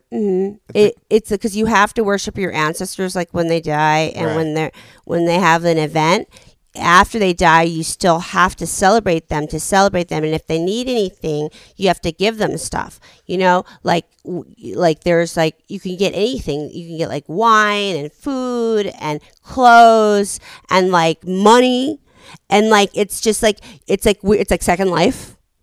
You know, That's amazing. it's really like you have to so eh, that's the mentality like we're not uh, separated just because you're dead yeah, you know, us Jews don't have those traditions. No, you're dead. Yeah, that's when you're dead, you're no longer And available. we fire them into the ground Yeah. Mm-hmm. super fast. But I, Yeah, the Jews is it's not like there's no hey, there's I, uh, no secondary situation. I know. Well, we don't have hell. We don't. It's just you know Yeah. we are the ultimate blackness. But I like the I like the whole you know sharing because you like we may have the ultimate blackness, but I don't think that's necessarily so. Because I mean I've seen it around us. Her, because you know they usually leave me alone. Um, I spent the night on the Queen Mary, which is super haunted. Is it? Oh, it's uncomfortable. There is such a, I mean, it's uncomfortable to me because I can feel it, but like I make sure that I don't feel everything. So yeah. What do you mean? You mean you you can turn it off a little bit? Oh, I have to. I'm really like a nervous person. I'd probably go, you know, jumping off one of the funnels into the ocean. See, now here's the deal, and I I want to see. Do you know what I mean? I want to be open to it, but then I want to be open to it on just like one time, and then I don't yeah. want to be open to it anymore. I just want to be like, oh yeah, that does happen, and then be like, I don't want to, I don't want it to happen again, but Yeah. just that one time. i You know what I, know i mean but y- you know it you'll feel that it's just part of life Yeah, but if that cold body had laid down in the bed next to me, I would probably sleep standing up. I, I would probably be like, I'm, I'm not. I don't need to really lay down. I don't think. but it was it was this the feeling of this loneliness like please let me s- stay next to you But that seems like okay. uh, Then, but you also seem to be somebody who who feels other people's stuff. yeah yeah of course all the time yeah of course So so that makes sense, right? Because you're open and you are somebody who feels other people's stuff, and obviously the that people feel like they can listen to you and talk. I mean, talk to you and, and rely on you and all that stuff, right? yeah So that explains why that would include spirits, Yeah. right? Yeah Yeah. and it feels nice and it's um LGBTQ G. for ghosts. Uh, you're gonna have to say G and S because some I think consider themselves spirits. exactly, G and S. Yeah, so so awesome. That's hilarious. That's hilarious. I yeah, I wish I could just one time and be like, oh hey, We can take you somewhere. Do you want to go to the um the Cecil Hotel yeah, where the don't know. woman was found in the water tower? Oh, that was recent. hmm Elisa Lam. I I snuck up there. I And got so- up there. But what happens when you go up there? Let's find out. She died mysteriously. There's a know. ghostly presence. There's a ghostly presence. I mean, listen, if you're gonna define mysterious death, that one basically fits. Yeah, it's real. It's real X Files. Yeah, it is Yeah. total. It's cold. It's it's a cold case. But uh, tell tell the people what happened. Uh, I, you know, I can't remember. Did you go up there? No, I went up there. Um, a 22 year old uh, Chinese uh, Canadian student, Elisa Lam, was found in um, the water the water tower, the uh, the water receptacle on on the on the roof um, two weeks after her death because the patrons and co- clients were complaining that the water tasted funny. and and um, the last known footage of her, the last known footage of her is her um, having an argument, a visible fight with somebody invisible in the elevator and outside the elevator. What do you mean? She's just yelling. And she's like, no, no, no, you're, and, and it's so animated, and it's not like a crazy person. Mm-hmm. It's like somebody's like, don't just get away from me. Like it was But very there's nobody else in the. nobody's there. Where- It's for surveillance footage. Where where would I see that? YouTube. Oh, and so that's for real. That's real. That video. Ooh. And she ended up and she ended up in the In the water receptacle on the top. Didn't they- There was like no way to get her. Like she couldn't have climbed into it because it was sealed. So I've read about it. It's you. She would have had to like rappel up a. A dra- it was the. Cr- there's no way that she could have gotten in there. No, no. She was put in there and, and closed in there and drowned, and nobody knows why, and nobody knows she did it. There's no way, but I could get up there, so we should go up there. How can you get up there? You know, just by acting like you're a student from Japan. It's a student run sort of, sort of like a hostel in a way. Oh. So if you look the right way, if you have a uh-huh. backpack and you just look at your phone, you can pretty much get away. That's true. Uh, you know, you're in. I I I I would go up there, but I just want just one. I just want to. You know, I used to watch a show called Par- Paranormal Paranormal State. Oh yeah, I love that show. I love Yeah, that yeah. show. I love the show. I used to watch that show until I started to get fucking freaked out on walks with my dog. Oh, I thought I would hear growling that I wasn't there, and I was like, "This is, I can't do that shit." That, because I'm Jewish enough to trick myself into thinking there's a demon following me. Of course, such guilt. Yeah. It's not like here's the thing like ghosts are, you know, not always malevolent. Like Yeah. whatever happened on the Queen Mary, first of all, they're not going to follow you home. They're on the Queen Mary. They just you know, you're hanging out, you're just going to enjoy yourself, but there is some sort of presence. And I heard it's cuz it's a metal object surrounded by water, so you really can't get off that thing. So, you should that's a real easy one. Why do ghosts can't swim? They just apparently a spirit can't penetrate. I mean, That sounded bad. you would think, yeah, you would think though ghosts could kind of float over the water. That's the thing. I think they just don't want to leave. I I'd don't never leave. I'd I don't like, know I'm what the ghost here. I rules love are. this thing. It seems like ghosts can't really. It seems like they're kind of located wherever they're located. But that's the thing. It's like they died there, but they're haunting somewhere else. How does that happen? Well, I think they can move. I mean, I think it just sort of depends. I think that they can move. I think human trauma also can affect. You think there's Uber for ghosts? spe- uh, a space. Wait, what? It's called Boober. Uber for ghosts. Boober. Boober. That's so funny. That's really funny. Boober. Boober. But they should be able to um, go anywhere. And uh, yeah, like I had a channeler um, here who channeled Robin Williams. Really? Yeah, it was a trip. It was really weird. Channeler meaning um, he's a medium. so Robin Williams comes through him. Yes. Oh, he didn't. He not come through, but want Robin's telling you something. Robin's here, and he's saying And so how something. Yeah. how say the skeptic goes, but he could just say he's saying anything.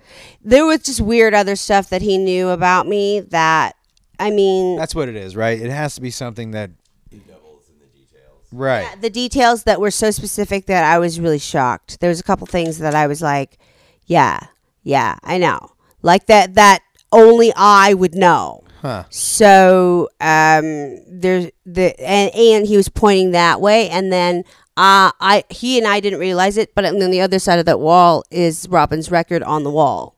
Mm. So and he hadn't been in that room, and he was like, he's like, it's o- on the other side, it's there. So I was just like, what? I was really blown away, and It's amazing. It was How long really did that beautiful. last? um, just a second, just a second. That's kind of crazy. That's really crazy. Yeah. But I but at the Stress Factory, I feel Greg Giraldo. Do you really? Yeah. Cuz I I didn't know him very well, but I loved him and he loved me. Yeah. And so we had a thing um but I feel him I had to sleep in Selene when I was there by myself. I had to sleep in Selene's room because I was scared. Yeah, no, I g- those kind of places you do kind of got to double up because that's the thing is he wouldn't do anything to you, whatever spirit. No, no, it's not that. What It's if he just started roasting you? what if he showed up and he just started for like seven minutes, just roasted the fuck out of you, and- Uh, that's and then just went back into the closet? Like, I'll see you next time. yeah, so good? yeah, He'll get in bed with me and roast me. yeah. He just just whispered just the worst jokes in the world in your ear. Oh God, I miss him. I miss Mitch. Yeah, you I know, miss, I, I miss him. I I didn't know Patrice O'Neal, O'Neal at all. I know. I, I, I loved him. His to me though, his comedy was like So funny. t- top top of the chart. Top So funny. Like he was so funny and so smart. So sweet. Yeah, so so. eh, But he said again, one of those guys that like, in for me was inspired me. But I was like, oh, he just says what he thinks. You have to. Yeah, it just takes a while, right, to be brave enough to go. Okay, I what I think is enough, right? Instead of worrying about what other people think, you're like, Mm. Right. right. Right. I wish I worried more about what people think. That's what gets me into trouble. But and I think you have the same. Uh, I'm like, I don't care. Here's what I can say. And if you don't like it, I'm doubling down. Yeah, I do. I'm a bitch. I know it's kind of, it's rebellious and stupid and childish. But you also like, like I said though, have made yourself a. You've made you've made yourself. Well, that's a what target. you've got to do. Yeah. Oh yeah. Let's not make her a target. No, no, you know what I mean. But you've Yeah. made yourself like this beacon, and so everybody can just point up to you. You, but you, that that is what makes you like the people when you did the twelve days of rage. You're like, look, she, how brave she is.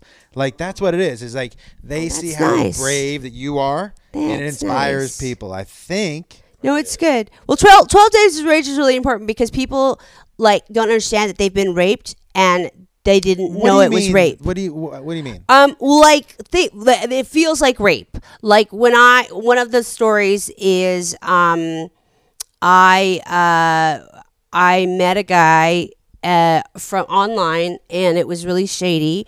And I, I met him at one o'clock at a Starbucks and we had coffee. He was really nice, but I didn't. I, I wasn't feeling it. And then so uh, he offered me a ride home because I'd walk down there. And he was really nice. So I was like, it's fine. So uh, when I was in the car, there was a soccer game happening um, about like nine, 10 year old boys playing soccer. And I was looking and he grabbed my head and he forced my f- mouth on his cock and I had to give him a blowjob. And I was so afraid that the kids would see that I did it.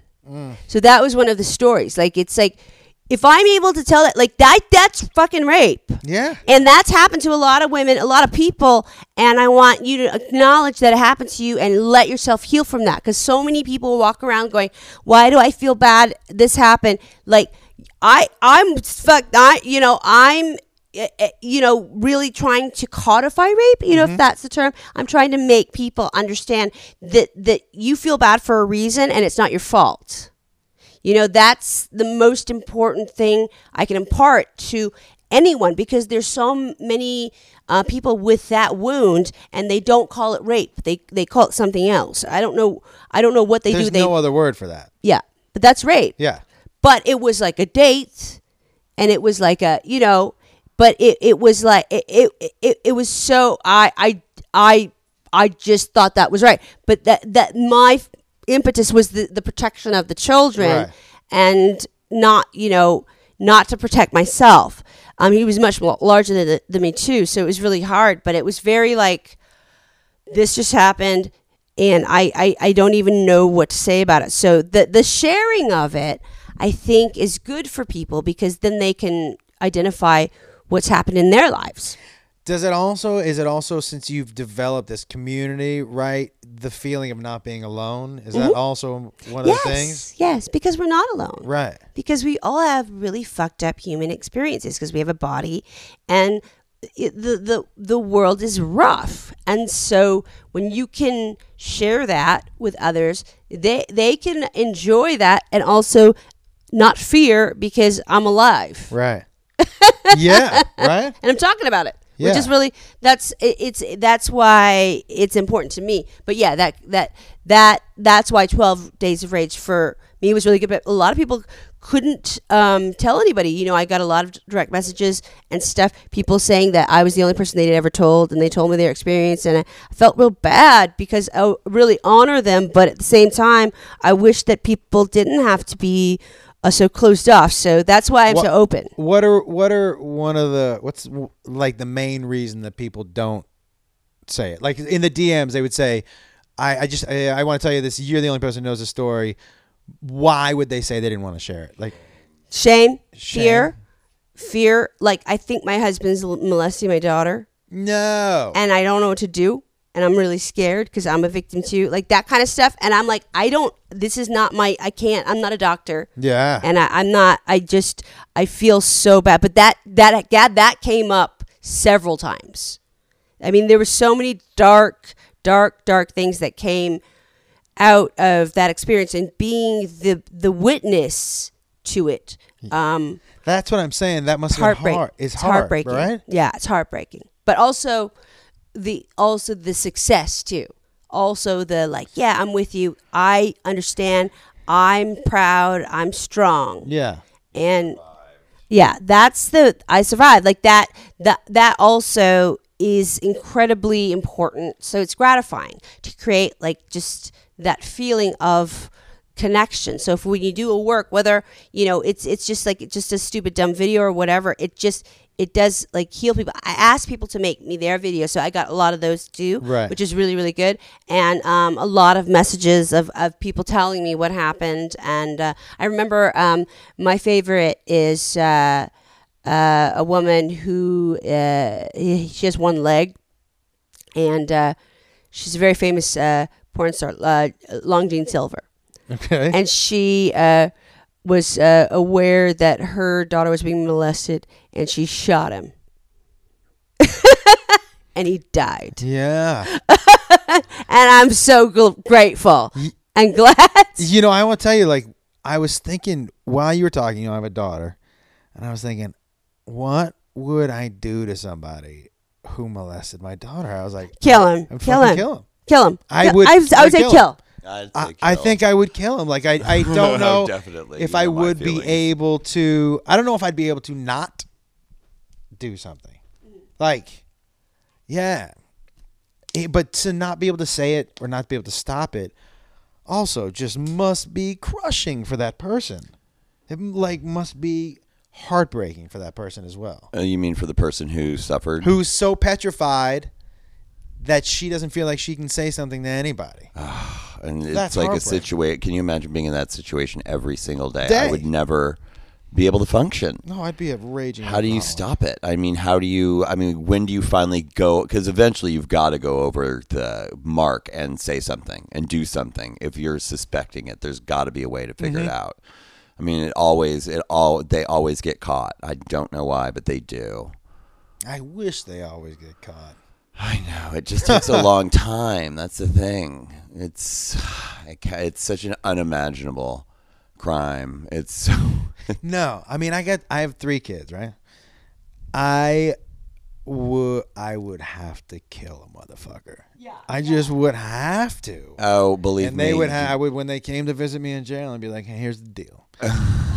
I had to do it. I, I know this isn't the ideal situation for any of us, but he he, he had to die, and that's what would go yeah, unfortunately, and believe me, this has been very close to me. Unfortunately, you, calmer heads have to prevail, so the parent remains out of jail.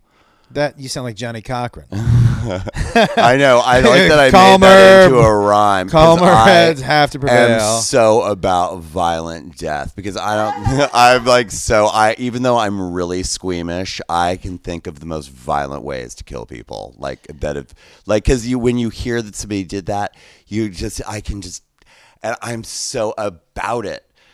Ah, because you want them to suffer. Like that person who they molested is going to suffer the rest of their life. Yeah, Because it, yeah, it does not matter how much therapy you get. You're still going to be suffering. Yeah, it's like a death. It's like a death, but but you're not all dead. Part of you's dead. So What- you got to cauterize the wound. What do you mean? Well, like like I think it, it, it if you've been sexually abused, especially as a child, if you've been raped as a child, it really w- weirds out your wiring. So certain things feel dangerous, and so that part of you is dead. Like it's a, it's So whoever you were going to be is never going to be. Mm-hmm. Right. You, you are from that day forward a completely different person. I I felt, but I have to, I had to actively change that and really really work on it. But it's just something that it, it, it it's it's like murder. So you're you're dead, but you just can cut, cut, cut, cut that part out.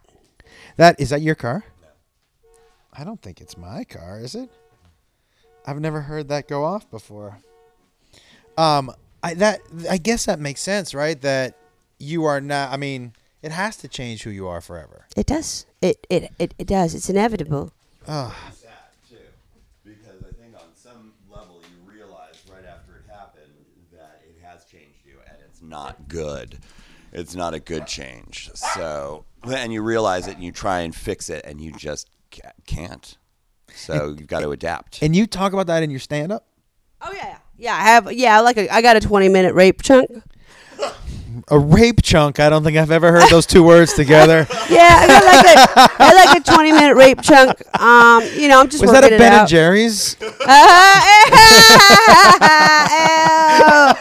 Ew, it has raspberries and parts of a rape kit. Oh, I don't know what I'm gonna get. I might get the rape chunk. It looks good today. rape chunk The rape chunk. Yeah, yeah. I, I do a lot of comedy about it, but because it's funny too. in the new special. Um, not in the new special. Um, in I have uh, my album, which is out, which is a music album, Right. American Myth. Um, my special will be on Netflix pretty soon. It's called Psycho. Um, but yeah, the hour that I'm working on now, it's a, there's a, it's a lot about sexual abuse, um, a lot about rage. but you know what's amazing, right? So the, it takes a very there. Not every comic can take a serious issue and make it funny. yeah, Do you know? So that is like there are very few of you that can do that. It's not easy. No, it's not easy, but you have to. You have to because it's like that's a good way to get people to understand that this is prevalent, this is real. A lot of people have gone through it. Don't feel alone. The song. Yeah, the song. I, I have a song called "I Want to Kill My Rapist," and uh, so you know, it's just that's you know what I want people to do: kill the mem- murder the memory inside you. And this the video is uh, a lot of little kids, which is really cute, who uh, go kill a rapist. I, it's adorable, and so like, no, it's it's really cute. It's really really cute, and so you know you got to express it. But in comedy, I think it's harder than rock and roll because in rock and roll you can couch it with the chords and the percussion. Yeah. But in comedy, it's just talking about it. people get very upset. So you you you walk a fine line there, but I think it's worthwhile. Yeah, I mean, but you have to be able to. Um, look for me, you have to be able to. It's not something that I could talk about because I haven't experienced it, right? So there has to be a certain truth behind it. Do you know Well, I yeah, mean? I'm just talking about what happened to me. But that's what I mean. That's Yeah. why it's so. It's it. It's coming from a place of truth and honesty and Yeah. yeah, yeah. Yeah. It's Yeah. like you have to because uh, I mean, well, I have to. It's good because I always, if I can get a joke out of it, it's fine. So that's sort of my healing mechanism for everything in life. If I can get a joke out of it, I feel really I feel good. the same way. Yeah, and it's a good. So it's like that. If it, if if it if it if it's like that, if that gets me happiness, then that's that's fine because I'm happy. That's a really beautiful sort of way to live. You know, it's perfect. Yeah. How often are you getting on stage? You get on stage in town, do you? Um, uh, almost never. I I go on the road a lot, so I would say about four days a week, three days a week. Do you like going on the road still? Yeah, Me too. yeah, I do. I like it a lot. I like it a lot. I get tired. I get tired, but it's you know because I go to Asia and Europe and and and it's great, but the, it's a very very uh, surreal um, experience because I get really jet lagged and stuff, and then I come back and I'm all messed up. It's a hard kind of thing, but everything is so worthwhile. You know, I love it. To to I will do it uh, until I cannot do it anymore. Have you? Is this? kind of a, a resurgence for you as far as stand up? Um, well, it's in, in writing, Yeah. in um, the way I think towards it.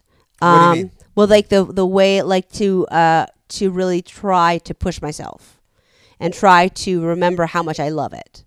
You know that I could do anything, Mm-hmm. and there's so much to write about. Too, because every what's good about the thing think about like social media is everybody knows everything, so everybody knows everything you're talking about Yeah. because everybody's on social media all the time. So it, it sort of it actually makes the conversation much more broad than it did ever. I think Yeah.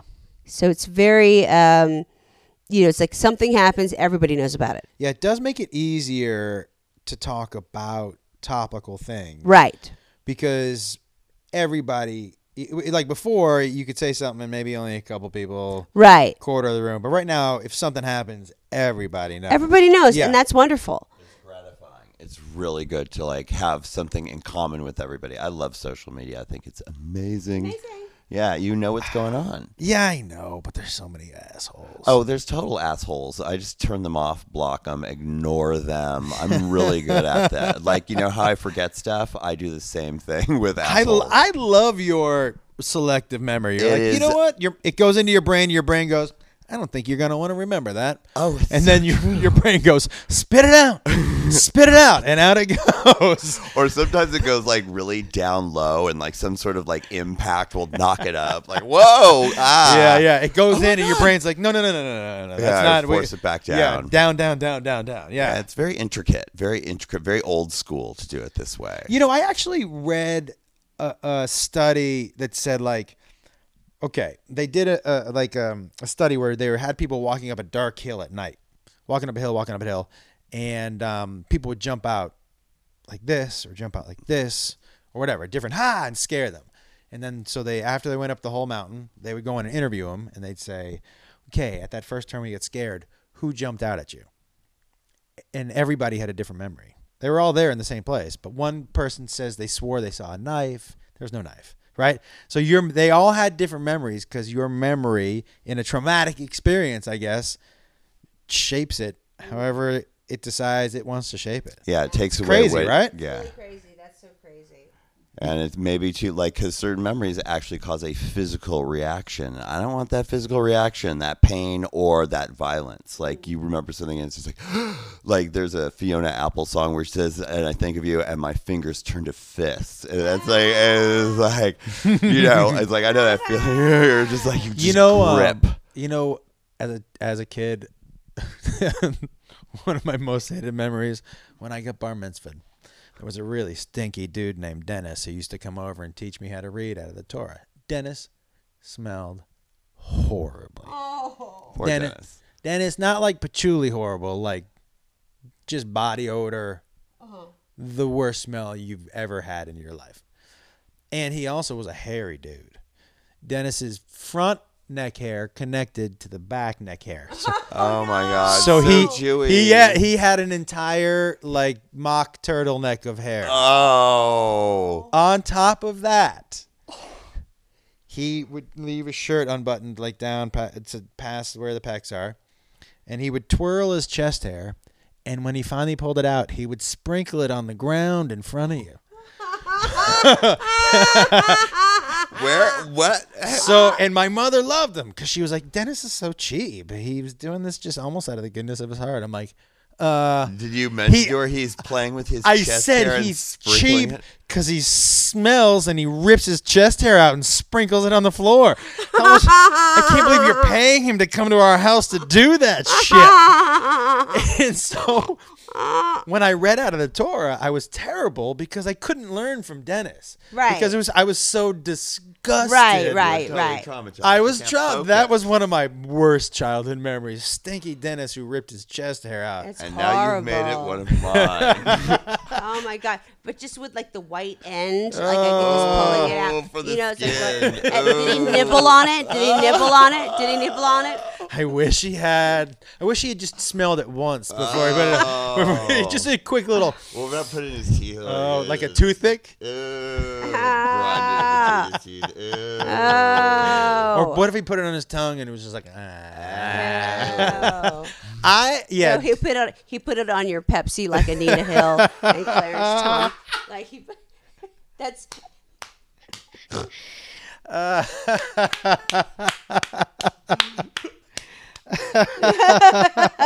a good one. All right. Uh, yeah, Dennis was not my favorite guy, man. I that my childhood. I think I had it e- the easiest out of all my brothers because I was the youngest. So my uh, my childhood memories are so different than my like their memories of childhood. Like we lived in the same house, but did not have the same childhood. Yeah, that's common. I think Yeah, very. that's very common. Because I think by the time my parents got to me, they were like, "We almost don't care." yeah, yeah. So whatever you're gonna do, just don't die, and we'll see you around the house when you're here. Yeah. Do you know what I mean? It was Yeah. so like mm, my older brother. Mm, So he and I have completely different memories of childhood, and he, you know, w- would be like, "Yeah, my childhood was mm, Was he the first pancake? Did he have to break all the rules Yeah. so you didn't have to? Everything, yeah. Because that was me. And then my sisters didn't break any rules, so I broke all this ground for nothing. yeah." Well, I broke rules that would have been rules for my older brother, but for me, there were no rules. hmm So that was like, do you know what I mean? Yeah, totally. I'm envious of you. But I kind of hate you a little bit. But you were an older brother. I was the oldest brother. Well, so, but did you torture your younger siblings? Apparently, in See? many different ways. Do you have sim- siblings? I have one brother. Yes, he's five years younger. Five years younger, hmm and you guys have complete had completely different. Completely different. Completely different. torture him? Huh? Did you torture him? Well, I broke his um uh like a army tr- truck that he had made like a Revell, you know, like a Yeah. army. tr- I broke it, and so then he shit in my goldfish tank. he really took it up shit- a couple levels. Yeah, and I was like, you know what? You know what? And then the, the goldfish, what I had a joke about it. It was like the goldfish was like on it like a lumberjack. but that he he peed and shit in my goldfish tank, and so that's true. So uh, we're tight, but you don't But- trust him with your animals. but y- He's you know, not babysitting the dog. as you can see, I do not have any fish. yeah, that scarred you for life. Yeah. Wait, did you come in and just see poop? poop? You just walked in. and You were like, were you like that Yeah. looks like shit? No, it's a it was a floating turd. It was a small barrel. and it was he was much smaller than me. so the barrel of the whole, you know, Yeah, yeah. it was you know I don't know like what what what uh, four point five or whatever, and um it was tight. It was small because he was straining because it wasn't the toilet. it was weird. Yeah. he was not having a good time, easy time of it. He just got a little one. Yeah. Well, can I tell you, like, it's not easy as a grown up to shit places you know you're not supposed to shit. You because you've trained your mind Right. not to do Right. it. So, Right. You know, I worked on a show once where we were going to try to pee and poop in a diaper. And your mind is like, no. I'm not letting you do it. Like you couldn't, I, like you couldn't even break the seal. You were like, uh and your body's like, "Fuck you! You are a grown up. we don't shit in diapers." Do But you know what I mean? yet. actually, Mm-hmm. what kind of show? Wait a second. Wait a 2nd This is the- you're for a show, Mm-hmm. and you're gonna shit and pee. But then, like, was it timed? Was it, it was more just for the staff, just as a joke. okay? okay. We you weren't- just can't though. Yeah. You, No, but I mean we the, on the same show. There was in the writers' room. One of the women was like, "I can tell all you motherfuckers who you are by what your shit looks like." And we were like, "What?" Goes, if we come back from lunch, and she goes, "I will bet you a hundred dollars." We come back from lunch, whenever over the day, you guys take the Polaroid in. Whenever you have to go poop, you take a picture. At the end of the day, I'll match your shit to the person. wow. And I was like, Shit whisperer. I, I, yeah, I, s- I said, first of all, this is the most random thing anyone's ever said to me. Second of all, why do you feel like you have such a specific I know. skill? That's- a very specific skill. She was like, I could just tell. Oh my god. So we did it after Wow. lunch. She did not win her hundred dollars. It was, and it was the most bizarre thing. Why brag then? She I was mean, Right, and also Why put was- yourself through that? Yeah, I think that was really weird. She had some weird attention needs. I don't even think that's a thing. It was funny.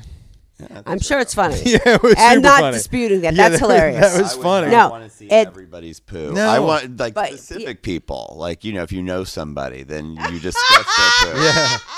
You know, like like you know when we lived in San Francisco, and you're like, I like we'd be in the bathroom and discussing it, not the same bathroom we were on the phone. Yeah, and just okay. be like, okay, it looks like a tootsie roll because it's Uh, yeah. pinched off at the end, Actually. but then like fluffs at the end. I would have you a- guys used to talk on the phone Oh, about yeah. each other's poop. Yeah, and mine would be like an ombre because like I would have like a lot of wine, but then have a salad, so it was like different colors. But it would like slowly the, the gradual it would grad it, it was ombre. It's ombre. I I have to pee actually. Oh my! Well, see if we had a diaper. I could pee right here. Uh, exactly. We wouldn't have to walk away. No. No, I didn't do it. It was too hard. I didn't want to break the seal. I didn't want to like tell my body it's okay.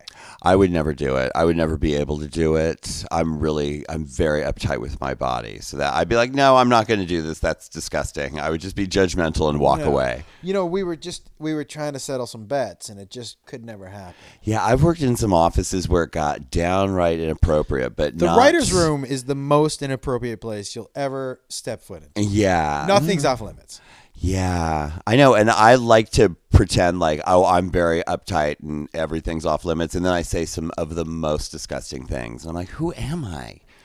Who am I? I I think I'm really from a good family, and Oh, but you know what? That is what truly makes you a good person. or it makes you a comic. Yes, yeah, one or the other. But I feel like here's what I here's, and I've said this a zillion times. But when you say something uh, borderline, it's all intent, right? For, so for for me as a comic, I'm like, is it funny? Because I know where it comes from. It's not coming from a deep, a dark place. It's not coming from an angry place. But you know, sometimes it's fun to push the envelope a little. Oh, I love pushing. Like, I think I got used to pushing the envelope because automatically, as gay, you're pushing the envelope. But then I'm like, well, as long as I've got carte blanche, you know, as long as I'm gonna really, you know, and even I've said some things. I'm like, oh, geez, you know. But I think I think I've I'm influenced by the uh, people whose presence I'm in. So uh, I like to I like to be naughty, you know, and I've got the thoughts, so I might as well share them. Where's your favorite stage? San Francisco's punchline, I think. I gotta say, I've just I've always loved, loved, loved, loved, loved. I mean, I love the improv down here. Sorry, honey, um, but I just love that stage. There's something about it that just That- blows my mind. The one downtown, right? hmm Yeah, there used to there was a great one called Cobb's. I liked it because it was like Yeah, that's where I, I love Cobb's. yeah, but the eh, were you at the old Cobb's on the wharf? No. Okay, it's a, like it was on the wharf. It was very comedy club, kind of small, really simple. I don't know why. I really loved it. It had the worst backdrop. Did you ever? You must have then. If you lived in San Francisco, did you ever play that place in Santa Cruz, the Crow's Nest? Oh yes, Okay, I played the Crow's Nest one time. Um, I played it a lot. I love the crow's nest. I loved that place. Yeah. John Fox booked it. oh yeah. Oh, ew, ew, John. Fo- Oh, yes, John Fox booked. I can't tell the story. I'll tell you later. the black Mustang, right? The black Mustang. Yeah, He's all. uh, yeah, yeah. Okay. Oh, because I played was the not the Bears, there, Graduate. the Graduate in Davis. That was another. That was another Fox gig. Does, is Ann, did Ann Fox die? And you talking about Ann Fox? John's wife. Oh, I, I didn't know there was an Ann Fox. Oh yeah, yeah. She um they ran the the uh, comedy fest the no, the comedy competition. Yeah, and he booked the Comedy Underground. Yeah. By the way, that old Comedy Underground, that to me was my favorite stage of all time. Oh, that's great. The old one in the basement at Swanee's. Yeah, That- yeah, Oh, oh. So, to me, my that's f- I cool. love that like the kind of bus stop feel. Yeah. Like the downtown zanies, yeah, it's cool. just where it's just like sweaty and dark and dirty. It's a comedy club. Yeah. It's an original comedy club. It's not. Comedy clubs are so not fancy, or they weren't back back when we started. Right, Margaret. my favorite comedy club ever, my favorite stage ever, ever in the world is uh, Uh, there's two. There's Teatro Sandro in Stockholm, which is 300 years old, and it's like, pheno- it's just phenomenal. Right. It's just phenomenal. The other one at the Holy City Zoo. Oh, I love Where the is that? Holy City Zoo. It don't. It was in San Francisco. It was in the Richmond on Clement. It was literally it could maybe hold thirty people, and it was Oh, legendary that's because cool. Robin used to play there a lot. And Every day, like he would come like every day. Like he came like he uh, Were there was shows the there every doorman. night? No, yeah, there were shows there every night. and comics would go there after their like regular sets. Like you'd go from the Punchline to the Holy City Zoo and be open until four o'clock in the morning. And drinks. I believe there was a lot of drinking, and we closed it down. You, me, and Greg Barrett. Greg did Barrett? the last weekend there. Yes. Wait, when did it? When and why did it close? mid '90s because life sucks. That's why it closed because life really sucks. Yeah. I don't know. But it was it closed kind of early. Like Josie's outlasted it. Uh, But yeah, like it was. um It was like one of the. It was really. I fucked some guy on the stage. Wait, during a show? Was that me? Was that me? she's got it too. no, that was me. No, no. Anyway, uh, it was like that kind of. It was like neighborhoody. I lived across the street. Um, Robin did guess sets there all the time. Everybody did guest sets. Everybody, but it's it's sort of like um, the staff became Robin's staff. So Becky and um, the the bartender and the uh, um, other guy that worked there, they uh, went off to be Robin Robin's assistant she she actually found him actually it was Mm. all very very very very terrible but so robin was this is the the universe um that we're in but that that oh the holy city you would see greg proops every day or, but all the comics would come back like every All the big kids would come back from their huge gigs and then do like really new funny stuff, and there was like no room in there, and it was great. It was really fun. Do you think, like I feel like now, like when I look around and or see, uh, look at the calendars or who's coming to the clubs, or there is such a, a depth and dearth of amazing comics right now, right? Like right now, there's so many. I look at the lineups at some of these uh, uh, clubs we're playing. I'm like, oh, these are just killer after killer after killer. You go to, you look at the lineups. Have you seen the lineups for the comedy store? oh yeah, like they're good. They have good shows there. insane, insane, insane. And are people showing up and watching them every night? Because I like see Bobby out. Lee is there It's like so often. He's Chappelle's so there all the time. That's I good. love my baby baby Chappelle. I love David Chappelle. The he's there down there all the time. yeah, I love him. so funny. He's the best. Yeah, yeah. He didn't he did he start in San Francisco? Um, he was around. Um, he was always around, but he and I met in L.A.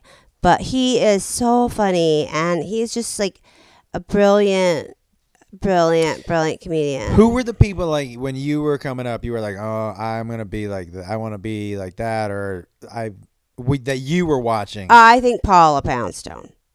I mean, just the uh, her ability. yeah, It's it's it. She's like what I don't even know. Like I I can't figure out how she thinks. Like she's a genius. She's so funny. Um, I wanted to be like Joan Rivers. Uh, I wanted to be like um, Carol Montgomery, Felicia Michaels. yeah. I love Felicia. Yeah. Felicia is so sweet. She's so pretty. And she's so good. She's in Playboy. What? Did you ever see that? No. They did a women in comedy issue of Playboy. Who was in it? It was Felicia. It was Rhonda Shear. Uh huh. Um, Oh God. How long ago? 90, 91? You're you're telling me that Paula Poundstone wasn't in there? No, Paula Poundstone was, and I wasn't in there. Um, so nobody on the the earlier Mount Rushmore was on there. No, no, no. I did a uh yeah, I I did a kind of a sexy shoot for a magazine called Asiam, which was for white guys who like Asian women. So very very Jewish, lot, lot of Jewish readership. Yeah. Very very large. Jewish businessman. But uh, so I did an erotic shoot for there. Um, I, yeah, that's the only actually like so like sex shoot I've done. I've done tons of nudes, but that was sort of the sex. You've done tons of nudes f- just on your own. No, no, no. For for art's sake, for Yeah. different kinds of projects like videos and for the sake of art, but it's not sexual. It's not sexualized. Right. You know, I'm not like a, a exactly like it's all sort of um, experimental or whatever. But I never, I never did anything sort of like absolutely do like sexy other than a jam. A Jam is hilarious. But you know, I, I've I had a conversation with a buddy of mine about like why if all nudes were sexual, and he was like, "They're all if the girl's naked, it's sexual." I go, "No, dude." No. I said, "I said, you know another." I said, "Let me give you an example of something." I said something that you have seen and could understand. I go, "You remember when Jenny McCarthy would pose naked in Playboy, but she had her eyes crossed and her and tongue stuck out?" And he was like, "Yeah." I go, "You telling me you jerking off for that picture?" And he goes, "No." And I go, "Right." Because she didn't let you. No, no. She was like, "You're gonna jerk off to me? Try it." yeah. Try right, and she would make it so it was like almost. It wasn't sexual. It, It was just funny. stupid. Yeah, It was just Right. it was It- funny. Like it just like you just felt stupid. There was no to it. way you could have jerked off. To Yeah. Yeah. No way. And that was like that's why I was like that's why it's not a sexualized piece No, at no, all. no, Right? exactly. But the, the the the the Playboy spread. Remember when all those female comics were in Playboy? Uh, yes. It's Felicia, Who was in it? Well, I Rhonda a. Shear. Who else was in it? I don't know because I threw it away because a boyfriend of mine found it and was uh, questioning my sexuality. Really? Yeah. It was hot though. He she was looked co- the best. She, She- lo- all, she still looks the best. She's yeah, beautiful. it's weird. She hasn't aged. It's real. Death becomes her. Something's going Good on. Good reference. I enjoy that reference. But no, seriously, she has not aged. I saw her and I was like staring up at her. and she's a sweet. I love And she's Felicia. the I cutest love her. And, and I, I'm really influenced. funny. I'm Yeah. really influenced by her. really, Mm-hmm. I, and who would you say influenced you as a comic? Really? I didn't know comedy before I started doing comedy. I'd ne- I heard about it and I knew who Joan Rivers was and Johnny Carson. That was all I knew about comedy was Joan Rivers and Johnny Carson. okay. Well, then I well I love I love Bill Hicks and I love Richard Pryor and I love but yeah Felicia was just like so dirty Oh, and I was like oh my and Carol Montgomery they're ju- I'm like oh my god I remember blonde woman Carol Montgomery. yeah she's blonde yeah yeah she she was a strawberry blonde Yeah. yeah she's great You know, for me, I remember the the first comic that made me go, "What?" It was Kinison. oh I love Sam Kinison That was the first comic for me that was like, "What the fuck?" yeah he's great I, I I don't know if I've told this story on this podcast, but the third time I was ever on stage, I opened up for him oh wow because Carl LaBove's father Pat died on their way to San Antonio, and I had just won a comedy competition the night before they were flying in, and they said just send the guy who won the comedy competition. My third time on stage in front of his crowd. And you know, and the guy was like, his brother was the manager. He was like, just do thirty, and I was like, whoa oh no! no no no no no. And so um i also you know i, I wasn't too sure of who i was not only Yeah. on stage but in life. So i was wearing um like businessman black patent shoes Uh-huh. but like an acid wash jean with a um with a light blue oxford button down shirt tucked into those jeans. Uh yeah yeah. Yeah. Wait i'm not done. Uh with a motorcycle black leather jacket. Ah! Let me add one more and a ponytail. Oh. That's- Wow. You are welcome. Now I'm going to tell you what I wore the first time I was ever on stage. this is the third time and you're already opening for Kinison Yeah. and wearing that. I don't know which is more. The like, first time I was ever on stage, I was I was in high school, and I was wearing. Um, it was a similar acid wash, but with them tucked into because I grew up in Western Mass, so they were tucked into my big high tops that I hadn't tied. I was wearing um, a baseball hat.